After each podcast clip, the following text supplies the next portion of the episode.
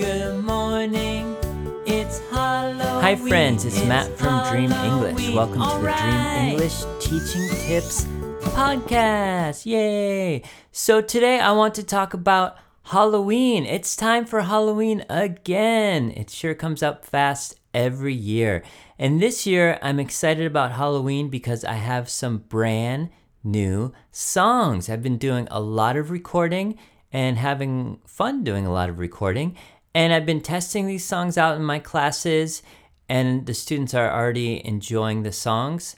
So let's get right into it. Let me talk to you about the Good Morning Halloween album. It's now available on the Dream English Kids Spotify, Apple Music, and Amazon. And let me tell you about the songs. So let's have a listen to the Good Morning Halloween song. Here we go. Halloween, all right. Knock, knock, knock, knock, knock. Okay, I hope you enjoyed that. Now, of course, this song is a great warm-up song for your morning classes, and I will be using it for my morning classes. To teach this, I would teach the actions first. Teach good morning first, teach Halloween, teach the lyrics first, and then just get right into it. The students will follow along quickly because it's an action song. Okay, let's listen to a little bit about counting on Halloween. One moon, two bats, three cats.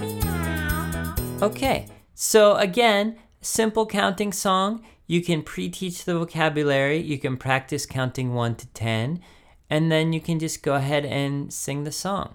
The next song is Halloween Candy, which is a census song. You might know this nursery rhyme.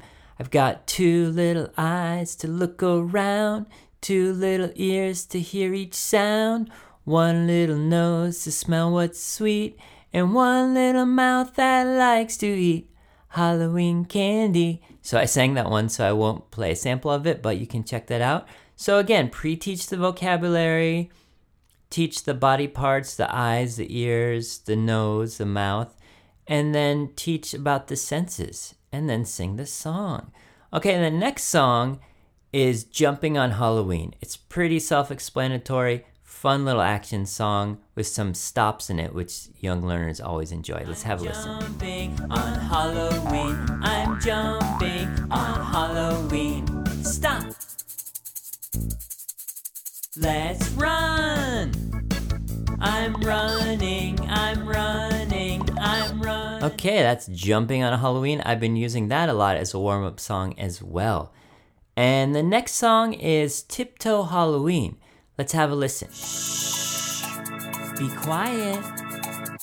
Tiptoe, tiptoe, Halloween. Tiptoe, tiptoe, Halloween. Stop.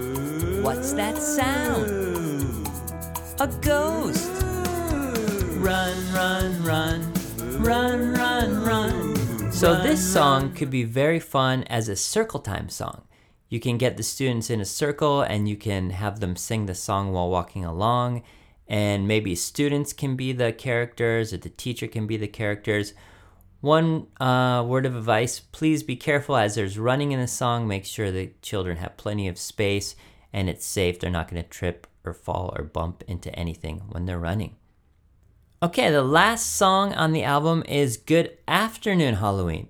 This is the same as a Good Morning Halloween song, but it's for your afternoon classes. And I've been using this song as well. It's been a great way to start the Halloween classes. Let's have a listen. Afternoon, it's Halloween, it's Halloween, all right.